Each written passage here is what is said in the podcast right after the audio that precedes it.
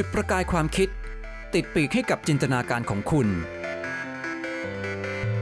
ตั้งแต่วิทยาศาสตร์พื้นฐานจนถึงเทคโนโลยีในอุตสาหกรรม เพราะเราเชื่อว่า วิทยาศาสตร์เป็นส่วนสำคัญของชีวิตและสังคม กับรายการ ก่อกองทราย โดยดรบัญชา ธนบุญสมบัติ สวัสดีครับ รายการก่อกองไซส์ในครั้งนี้นะครับ ผมจะชวนคุณผู้ฟังไปเรียนรู้เกี่ยวกับอุตสาหกรรมแห่งอนาคตนะครับ เรียกว่าอุตสาหกรรม 5.0 นะครับ หลายท่านอาจจะเคยได้ยินเรื่องของอุตสาหกรรม 4.0 มาก่อนหน้านี้แล้วนะครับ แล้วก็เป็นแนวโน้มใหญ่ที่ทั่วโลกนะครับ พยายามจะทำกันประเทศไทยก็เช่นกันนะครับ แต่นี้ตอนนี้ 5.0 มาแล้วนะครับและจริงๆแล้วถ้าดูจากข้อมูลในต่างประเทศเนี่ยนะครับ มีการพูดถึงมาประมาณ2-3ปีแล้วนะครับ ก็เลยอยากจะมาชวนคุยสักหน่อยว่าจริงๆแล้วเนี่ยไอ้5.0 นี่มันมีอะไรที่แตกต่าง 4.0 บ้าง แต่ก่อนอื่นนะครับขอทบทวนก่อนสักเล็กน้อยนะครับเเรื่องอุตสาหกรรมเนี่ยนะครับจะมีเทคโนโลยีเข้าไปเกี่ยวข้องอย่างแน่นอนที่สุดเลย แล้วการก้าวกระโดดแต่ละครั้งที่ใหญ่ๆนะครับเรียกว่าการปฏิวัติอุตสาหกรรมเนี่ยก็เป็นเรื่องของเทคโนโลยีล้วนๆเลยนะครับอย่างเรื่องตอนที่พูดถึงอุตสาหกรรม 1.0 เนี่ยนะครับก็พูดถึงตอนที่มีการใช้พลังของน้ำแล้วก็ไอ้น้ำนะครับมาใช้ในการขับเคลื่อนนะครับเครื่องจักรหรือจักรกลนะครับนั่นก็ประมาณสัก ปีคศ 1784 นะครับ คือ 200 กว่าปีมาแล้วนะครับ แต่ทีนี้พอมีการใช้ไฟฟ้านะครับ แล้วก็สามารถนำมาใช้ทำเป็นเรียกว่าการผลิตขนาดใหญ่นะครับ หรือ mass production ได้เนี่ยนะครับ คือมีระบบสายพานลำเลียง ซึ่งตัวอย่างที่มักจะพูดถึงกันเนี่ยนะครับถ้าเป็นแบบบ้านๆหน่อยก็นะครับก็อุตสาหกรรมพวกเเกี่ยวกับการเรียกว่าทำอาหารสัตว์นะครับอาหารที่ที่ทำจากสัตว์นะครับ ลำเลียงสัตว์มาตามสายพานนี้ แต่ว่าถ้าเกิดว่าพูดถึงอุตสาหกรรมที่เราอาจจะนึกภาพได้ชัดเจนขึ้นนะครับ ก็พูดถึงบริษัทฟอร์ดนะครับ ซึ่งเป็นบริษัทแรกนะครับที่คิดค้นระบบสายพานลำเลียงขึ้นมานะครับ แล้วก็ทำให้การผลิตเนี่ยรวดเร็วขึ้น มีประสิทธิภาพมากขึ้น นั่นคือ 2.0 นะครับ ทีนี้พอมาถึงยุคที่เริ่มมีคล้ายๆกับพวกคอมพิวเตอร์ขึ้นเข้ามานะครับ แต่ว่าเป็น อย่างง่ายๆก่อนเป็นอุปกรณ์ที่เรียกว่า PLC นะครับ Programmable Logic Controller เนี่ยนะครับ ก็เป็นการควบคุมนะครับระบบอัตโนมัตินะครับ Automation เรียกว่า 3.0 นะครับ นั่นคือ 1 2 3 นะครับ ในนี้ 4.0 เนี่ยนะครับ เป็นการเสนอของเรียกว่ารัฐบาลเยอรมนีนะครับ ร่วมกับทางพวกเอกชนต่างๆนะครับ มีการพูดอย่างเป็นทางการเมื่อปี 2012 ซึ่งจริงๆ แล้วก็ประมาณ 8-9 ปีก่อนนี่เองนะครับ ไม่นานเลยนะครับ คิดกันอย่างเป็นระบบมากเลยนะครับ ถ้าจะให้สรุปก็คือว่าสั้นที่สุดก็คือเป็น smart manufacturing นะครับ คือเป็นการผลิตนะครับแบบอัจฉริยะ อัจฉริยะยังไงก็คือนำเอาพวกเทคโนโลยีสมัยใหม่นะครับที่เราคุ้นเคยกันในปัจจุบันหรือว่าได้ยินกันปัจจุบันเนี่ยนะครับมาใช้ทั้งหมดเลยนะครับ ไม่ว่าจะพวก Big Data Analytics นะครับคือเก็บข้อมูลต่างๆนะครับจากในการผลิตนะครับแล้วก็พวก supply chain ทั้งหลายนะครับ มีการใช้หุ่นยนต์อัตโนมัตินะครับ มีการทำ simulation นะครับ มีการใช้ AI ระดับหนึ่งนะครับ มีการใช้ additive manufacturing คือการผลิตแบบที่เรียกว่าเติมเนื้อวัสดุเข้าไปนะครับ พูดถึง cyber security นะครับ เพราะหากว่าโรงงานถูกเจาะระบบเนี่ยคงไม่ดีแน่นะครับ พูดถึง software integration คือการผนวกรวม เอาซอฟต์แวร์ทั้งทั้งหมดนะครับในระบบเนี่ยนะครับให้มันพูดภาษาเดียวกันนะครับ เพราะว่าอ อุปกรณ์นะครับของเครื่องจักรต่างๆ หรือว่าซอฟต์แวร์ที่ใช้ในการออกแบบต่างๆเนี่ยอาจจะไม่พูดภาษาเดียวกัน แล้วก็มีการใช้ cloud computing แล้วก็หัวใจของอุตสาหกรรม 40 อันหนึงนะครับที่ละเลยไม่ได้ก็คือ IoT นะครับแต่พอนี้ทีนี้พอพูดถึงว่าใช้ IoT เนี่ยนะครับ Internet of Things เนี่ยในอุตสาหกรรมเนี่ย ก็จะเรียกว่าเป็น Industrial นะครับ Internet of Things หรือ IIoT นะครับนั่นคืออุตสาหกรรม 4.0 นะครับซึ่งมุ่งเน้นการนำเอาเทคโนโลยีเนี่ยนะครับเข้าไปเเติมให้กับการผลิตอย่างเต็มรูปแบบเลยนะครับแล้วก็เชื่อกันว่าสามารถจะทำเรียกว่า mass customization นะครับแล้วก็ลดเรียกว่าเพิ่มประสิทธิภาพการผลิตนะครับ แล้วก็ลดไอ้พวกต้นทุนต่างๆ ลงไปได้นะครับในระยะยาว นะครับ ทีนี้ทำไมถึงจะต้องมีการเรียกว่าเปลี่ยนแปลงครั้งหนึ่งนะครับ มาเป็น 5.0 นะครับ ประเด็นอยู่ตรงนี้ครับ ประเด็นคือว่า 40 เนี่ยนะครับ ถูกต้องเรียกว่าถ้าเกิดภาษาชาวบ้านเรียกว่าโจมตีนะครับว่าไม่ได้คิดถึงคนเลยคือทำให้คนตกงานมากขึ้นหรือเปล่า เพราะการใช้ระบบอัตโนมัตินะครับเข้ามาเยอะๆเนี่ยนะครับอาจจะให้ทำให้แรงงานส่วนหนึ่งเนี่ยนะครับเรียกว่าไม่มีคุณค่าหรือมูลค่าเพิ่มมากนักนะครับคนไหนตกงานได้ นะครับนั่นเรื่องหนึ่ง แล้วก็อีกเรื่องหนึ่งนะครับที่เป็นเรื่องรองลงมาก็คือพูดถึงว่าอุตสาหกรรม 40 เนี่ยนะครับแทบไม่ได้ให้ความสำคัญกับเรื่องสิ่งแวดล้อมเลยนะครับเรื่อง waste management ต่างๆนะครับแต่เอาจริงๆแล้วเนี่ยนะครับตัวหัวใจก็คือการนำเอาคนกลับเข้ามานะครับสู่กระบวนการผลิตนะครับอีกครั้งหนึ่งครับทีนี้เนื่องจากว่าเราปฏิเสธเทคโนโลยีสมัยใหม่ไม่ได้นะครับหุ่นยนต์เนี่ยมาแน่ AI มาแน่นะครับ Big Data มาแน่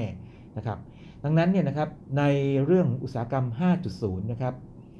จะมีการพูดถึงคำใหม่คำหนึ่งนะครับ ซึ่งบางท่านอาจจะเคยได้ยินมาแล้วนะครับ หลายท่านแต่ว่าหลายท่านอาจจะไม่เคยได้ยินนะครับนั่นคือคำว่าโคบอทโคบอทนี่ก็คือโรบอทนะครับที่ทำงานแบบ collaborative หรือร่วมกับมนุษย์อย่างราบรื่นนะครับ ทีนี้โคบอทเนี่ยนะครับเป็นหัวใจของไอตัว 5.0 อย่างหนึ่งเลย เพราะว่าถึงที่สุดแล้วเนี่ยนะครับมนุษย์คงจะใช้ พวกจักกลพวกนี้นะครับทำงานแทนในงานที่เรียกว่าทำซ้ำๆนะครับหรืองานที่อันตรายนะครับหรืองานที่มีความสกปรกอะไรต่างๆเป็นต้น แล้วมนุษย์เนี่ยนะครับก็ผันตัวเองไปทำงานที่สร้างสรรค์มากขึ้นนะครับแต่ว่าการทำงานต้องทำงานร่วมกันอย่างราบรื่นมีประสิทธิภาพนะครับโคบอทนี่นะครับว่ากันว่าเป็นหุ่นยนต์นะครับเรียกว่ายุคใหม่เลยนะครับที่มี AI เข้าไปนะครับทำให้มันเรียนรู้ นะครับหรือว่าเข้าใจมนุษย์ได้ดีขึ้นนะครับผมยังยกลองยกตัวอย่างแบบนี้ดูนะครับ คือมันมีภาพตัวอย่างที่เขาจำลองเหตุการณ์ขึ้นมา คือสมมติว่าเรากำลังจะประกอบนะครับ อะไรสักอย่างหนึ่งนะครับอาจจะประกอบเอ่อเรียกว่าอุปกรณ์ง่ายๆ สักชิ้นหนึ่งหรือไม่ได้ประกอบคอมพิวเตอร์สักเครื่องหนึ่งอย่างเป็นต้นนะครับ ระหว่างที่เราประกอบไปเนี่ยนะครับโคบอทก็อยู่ใกล้ๆเรานะครับในช่วงเริ่มต้น แล้วก็มี Machine Vision นะคอยสังเกตว่าเราทำอะไรนะครับ เช่น เราลองเอื้อมมือไปจับชิ้นส่วนบางชิ้นส่วนนะครับมา แล้วก็จับเข้ามาประกอบกันนะครับ จากนั้นนะครับเราก็ไอทำการเรียกว่าเชื่อมนะครับบางจุดนะครับขันน็อตบางจุดอะไรอย่างนี้เป็นต้นนะครับ พอสังเกตไปสักพักหนึ่งนะครับโคบอทนี่นะครับก็จะเรียนรู้นะครับ เรียนรู้แล้วก็จะพยายามคาดเดานะครับ พฤติกรรมของเพื่อนร่วมงานนะครับ ซึ่งเป็นมนุษย์นะครับ แล้วก็สมมติว่าพอเราทำท่าอะไรบางอย่างนะครับจะเอื้อมมือไปหยิบเนี่ยโคบอทก็อาจจะช่วยเหลือโดยการถามว่าจะให้หยิบชิ้นนี้ขึ้นมาไหมอะไรอย่างนี้นะครับพอทำซ้ำๆไปเนี่ยครับว่ากันว่าโคบอทเนี่ยสามารถที่จะช่วยงานได้ มองแง่หนึ่งนะครับก็คือแทนที่เขาจะมาแย่งงานมนุษย์เนี่ยเขาจะมาเป็นผู้ช่วยของมนุษย์นั่นเองนะครับทีนี้การจะทำแบบนี้ได้เนี่ยครับแน่นอนเลยนะครับโอ้จะต้องมีการเปลี่ยนแปลงนะครับ ทั้งในแง่ของตัวมนุษย์เองนะครับ แล้วก็ตัวเทคโนโลยีที่เป็นหุ่นยนต์หรือว่าโคบอทที่เอง แล้วก็เทคโนโลยีที่มาเสริมอื่นๆนะครับ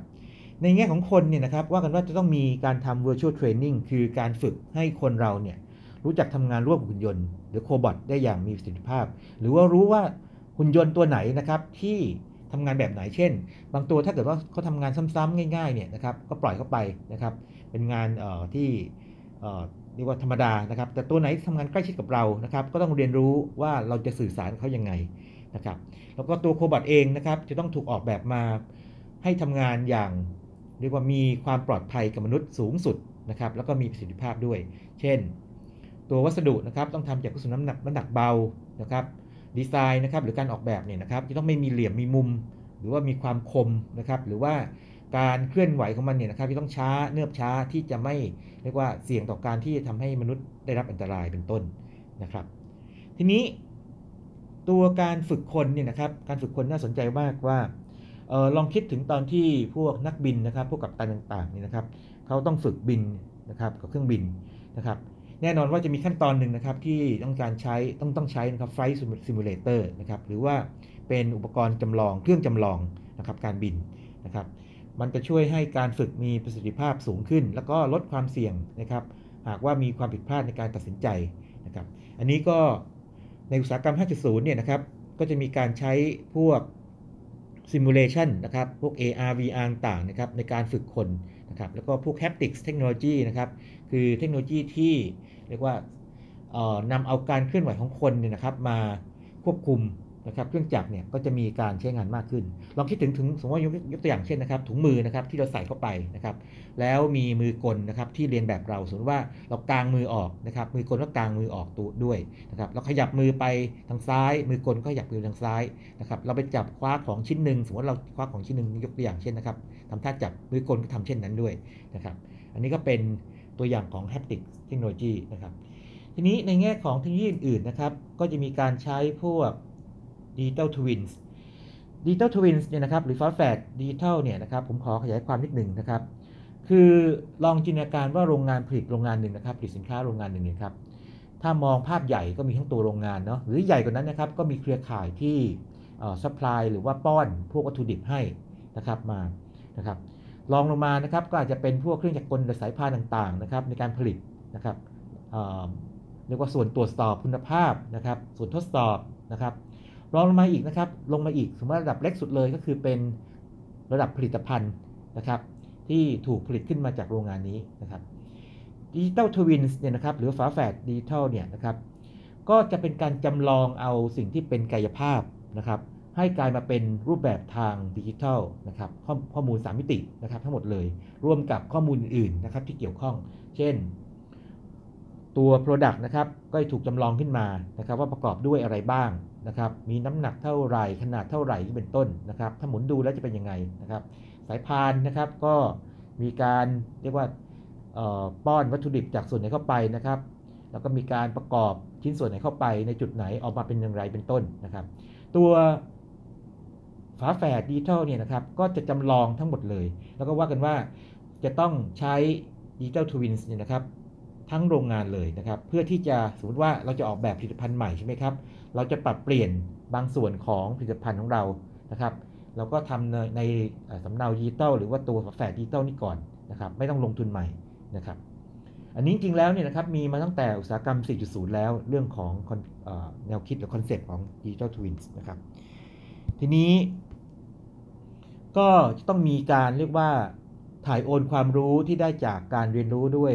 Digital Twins เนี่ยนะครับมาสู่โลกทางกายภาพนะครับ ก็ต้องมี Intelligent Autonomous System นะครับพูดง่ายคือสิ่งที่ถูกฝึกขึ้นมาในการทำแบบดิจิทัลเนี่ยนะครับ ก็ต้องถูกถ่ายโอนเข้ามาสู่โลกจริงนะครับ เพื่อการเรียนรู้เป็นไปอย่างมีประสิทธิภาพนะครับ พวกเซนเซอร์ทั้งหลายนะครับ IoT ทั้งหลายเนี่ยนะครับ อาจจะมี AI แบบง่าย ๆ หรือว่าเท่าที่จำเป็นนะครับ ประกบติดอยู่นะครับกลายเป็นว่าอย่างนี้ครับปกติเนี่ยเราพูดถึง IoT ใช่ไหมครับ IoT นะครับ ถ้ามี AI เข้าไปด้วยเรียก AIoT นะครับ ก็จะเป็นเขาเรียก low level AIoT เนี่ยนะครับคอยกำกับมันอยู่ เพื่อให้มันสามารถประมวลผลข้อมูลนะครับได้เบื้องต้นนะครับก่อนที่จะนำมาประกอบกันเป็นภาพใหญ่นะครับในแง่นี้นะครับภาษาทางอุตสาหกรรม 4.5 นะครับไอ้5.0 เนี่ยครับเขาจะเรียกว่าเป็น distributed intelligence คือเป็นความฉลาดที่ถูกกระจายออกไปนะครับยังมีบางแง่มุมนะครับ อย่างเช่นมี shop floor trackers นะครับ คือเป็นระบบ นะครับ IT ที่คอยตรวจจับว่าตรงในโรงงานของเรานี่นะครับ มีวัตถุดิบอะไรเท่าไหร่แล้วนะครับแล้วมีการใช้งานอย่างมีประสิทธิภาพไหมนะครับการกำจัดของเสียเป็นอย่างไรนะครับ หรือว่าหากมีลูกค้านะครับเขาสั่งสินค้าเข้ามาโดยขอดัดแปลงบางส่วนเนี่ยนะครับระบบก็จะไปตรวจสอบว่าตัววัตถุดิบเนี่ยนะครับมีเพียงพอเหมาะสมหรือเปล่านะครับ ทีนี้ อีกจุดหนึ่งที่เป็นหัวใจนะครับสำคัญมากเลยของโคบอทนะครับหรือว่าคุณยนต์ที่ทำงานร่วมกับมนุษย์เนี่ยนะครับ คือคุณยนต์นี้จะต้องมีความสามารถในการรับรู้หรือเซนส์นะครับที่ก้าวหน้ามาก ๆ เลยนะครับก็ต้องมีความก้าวหน้าในเทคโนโลยีการรับรู้ของหุ่นยนต์ ไม่ว่าจะการมองนะครับ Machine Vision หรือ Machine Cognition นะครับต้องชัดเจนมาก ต้องใช้ Deep Learning เข้าไปช่วยให้หุ่นยนต์มีความฉลาดนะครับ แล้วก็ ในถึงขนาดที่ว่าอาจจะมีการสั่งตรงนะครับ หรือคุยกับคุณยนต์เนี่ยนะครับ ผ่านเรียกว่าสัญญาณจากสมองของเรา ทีนี้วิธีที่มีการพูดถึงนะครับที่ค่อนข้างจะปลอดภัยนะครับเขาเรียกว่าเป็นการใช้ functional near infrared spectroscopy ตรงนี้ผมขอขยายความนิดหนึ่งนะครับ คุณผู้ฟังเคยไปตรวจร่างกายที่โรงพยาบาลนะครับถ้าเราทำเรื่องธรรมดา เช่น วัดส่วนสูง นะครับชั่งน้ำหนักอะไรนี่ก็เข้าใจได้นะครับ แต่มันจะมีอยู่อย่างหนึ่งนะครับที่บางทีผมเองก็งงๆเหมือนกันนะครับเอ๊ะมาทำอะไร เช่นเขาวัดปริมาณออกซิเจนในเลือดนะครับแล้วเขาก็จะเอาตัวหนีบนะครับมาหนีบที่ปลายนิ้วเราใช่ไหมสักพักหนึ่งใช่ไหมครับแล้วสักพักหนึ่งก็จะมีการอ่านค่าออกมานะครับตัวนั้นเรียกว่า pulse oximeter นะครับหลักการคืออะไร หลักการคือว่าอย่างนี้ครับมันจะวัดรังสีเรียก near infrared นะครับ infrared ใกล้เนี่ยนะครับออกมา ทีนี้ตัวนี้สำคัญยังไง ตัวนี้อย่างนี้นะครับ หลักการคือว่าฮีโมโกลบินที่อยู่ในเลือดเราเนี่ยนะครับจะดูดซับนะครับหรือดูดดูดจับนะครับแอบสอบนะครับ เจ้าตัวรังสีตัวนี้ได้ดีเลยนะครับ โดยที่รังสีนี้นะครับ มันสามารถทะลุทะลวงผ่านพวกเนื้อเยื่อ หรือว่าพวกกระดูกได้นะครับ ไม่ถูกดูดกลืนไปมากนักนะครับ ทีนี้ สิ่งเกิดขึ้นคือว่าฮีโมโกลบินเราเนี่ยนะครับในเลือดเนี่ยนะครับมันจะมี 2 สภาวะนะครับในแง่ของอการที่ว่ามันดูดจับหรือไม่ดูดจับออกซิเจน ซึ่งจะมีสภาพการเรียกว่าดูดกลืนของช่วงคลื่นเนี่ยต่างไปนะครับตัว pulse oximeter หรือว่าตัวตรวจวัดปริมาณออกซิเจนในเลือดเนี่ยก็ใช้หลักการนี้ ทีนี้จินตนาการว่าแบบนี้ครับจินตนาการว่า แทนที่เราจะวัดแค่ปลายนิ้วเราเนี่ยนะครับเรามาวัดเอาตัวรังสี near infrared นี่นะครับจากรอบๆ ศีรษะเราเลย คือเป็นหมวกนะครับ เป็นหมวกที่มีเซ็นเซอร์นะครับ ตัว near infrared เนี่ยนะครับ แปะติดอยู่รอบๆ ศีรษะเรา นะครับสิ่งที่เกิดขึ้นคือเวลาเราคิดอะไรก็ตามนี่นะครับ สมองส่วนต่างๆนี่นะครับ ก็ทำงานเรียกว่าไม่เท่ากันนะครับ สัญญาณต่างๆ ที่ออกไปจากสมองนี่นะครับ ก็จะไปสั่งนะครับ ให้เรียกว่าถูกเก็บนะครับจะไปถูกเก็บนะครับในตัวที่เซ็นเซอร์นี้นะครับ แล้วก็ นำไปประมวลผลว่า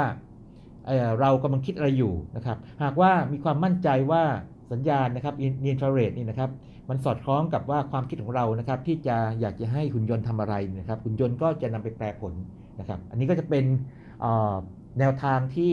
อุตสาหกรรม 5.0 นะครับ อาจจะใช้นะครับความก้าวหน้าทางด้านการรับรู้นะครับ สัญญาณจากสมองเรานะครับ จากสัญญาณเอเนียนฟาเรดเนี่ยนะครับไปใช้ในการที่จะสื่อสารกับหุ่นยนต์ ที่เรียกโคบอทนั่นเองนะครับและนี่คือบางส่วนของอินดัสทรี5.0 หรืออุตสาหกรรม 5.0 นะครับ ซึ่งเชื่อว่าเดี๋ยวจะมีการพูดถึงมากกันขึ้นเรื่อยๆนะครับในขณะที่จริง ๆ แล้วเนี่ยนะครับแม้แต่ 4.0 ตอนนี้นะครับก็มีเพียงบางโรงงานเท่านั้นที่ทำได้นะครับในประเทศไทย และทั่วโลกนี่พยายามกันอยู่นะครับแต่ปัจจุบันไป 5.0 แล้วนะครับในแง่ของอแนวคิดนะครับแล้วก็ในเรื่องของสิ่งแวดล้อมที่ผมเมื่อกี้ไม่ได้พูดมากนักนี่นะครับ ก็ ระบบ IT ทั้งหลายนี่นะครับจะมาใช้ในการจัดการของพวกวัตถุดิบนะครับให้ใช้อย่างมีประสิทธิภาพนะครับการจัดการของเสียนะครับให้มีประสิทธิภาพมากขึ้นนะครับแล้วก็เชื่อว่าอุตสาหกรรม 5.0 นี้นะครับ ก็จะเป็นแนวทางที่จะทำให้มนุษย์มีงานทำมากขึ้นนะครับแต่งานนั้นเนี่ยนะครับก็ต้องเป็นงานที่ต้องเรียกว่าไฮเทคใช่ไหมครับคือเมื่อมี หุ่นยนต์เข้ามานะครับมี AI เข้ามา หรือมีระบบต่างๆ ที่ไฮเทคเข้ามานี่นะครับคนที่จะมีงานทำนะครับในอุตสาหกรรม 5.0 เนี่ยนะครับก็ต้องเป็นคนที่มีความรู้ด้าน AI ด้านหุ่นยนต์โรบอติกส์นะครับด้านการโปรแกรมนะครับด้านการบำรุงรักษาหุ่นยนต์ต่างๆนะครับด้านการฝึกสอนนะครับแล้วก็ในแง่ขององค์กรเนี่ยนะครับว่ากันว่า HR หรือว่าฝ่ายที่ดูแลทรัพยากรมนุษย์เนี่ยอาจจะต้องไปดูหุ่นยนต์ด้วยนะครับคือว่าจัดสรรว่าหุ่นยนต์ตัวไหนเนี่ยนะครับควรจะเหมาะ อยู่ตรงไหนทำงานกับมนุษย์คนไหนนะครับหรือใครเป็นต้น แล้วก็หากว่ามีการใช้งานหุ่นยนต์หรือโคบอทอย่างเข้มข้นเนี่ยนะครับอาจจะมีฝ่ายที่เป็นดูแลของพวกโรบอทที่โดยตรงเลย แล้วก็ถึงขนาดขั้นที่ว่าอาจจะต้องมี Chief Robot Officer หรือ CRO นะครับนอกเหนือไปจากพวก CFO Chief Financial Officer หรือ CIO Chief Information Officer แล้วนะครับ แล้วก็มี CEO นะครับเป็นผู้บริหารสูงสุดนะครับอยู่ในองค์กร นะครับเรามาดูกันนะครับว่าอุตสาหกรรม 5.0 นะครับจะเปลี่ยนโฉมหน้าของการผลิตนะครับของโลกนี้หรือแม้แต่ในบ้านเราอย่างไรนะครับ จับตาดูครับ แล้วก็นี่คือก่อกองทรายทั้งหมดในครั้งนี้นะครับ พบกันในครั้งหน้านะครับ เราจะสรรหาเรื่องที่น่าสนใจแล้วก็มีสาระนะครับ แล้วก็เป็นเรื่องที่มีผลกระทบในวงกว้างนะครับ มาคุยกับคุณผู้ฟังอีกครั้งหนึ่งครับ สวัสดีครับ และนี่คือรายการก่อกองทราย คุณผู้ฟังสามารถติดตามรายการได้ทาง NASDAQ Podcast ช่องทางต่างๆ ทั้งแอปบน PC, iOS และ Android แล้วพบกันใหม่ตอนหน้าครับ หากคุณเห็นว่าพอดแคสต์นี้มีสาระประโยชน์ก็แชร์ให้กับเพื่อนของคุณด้วยนะครับ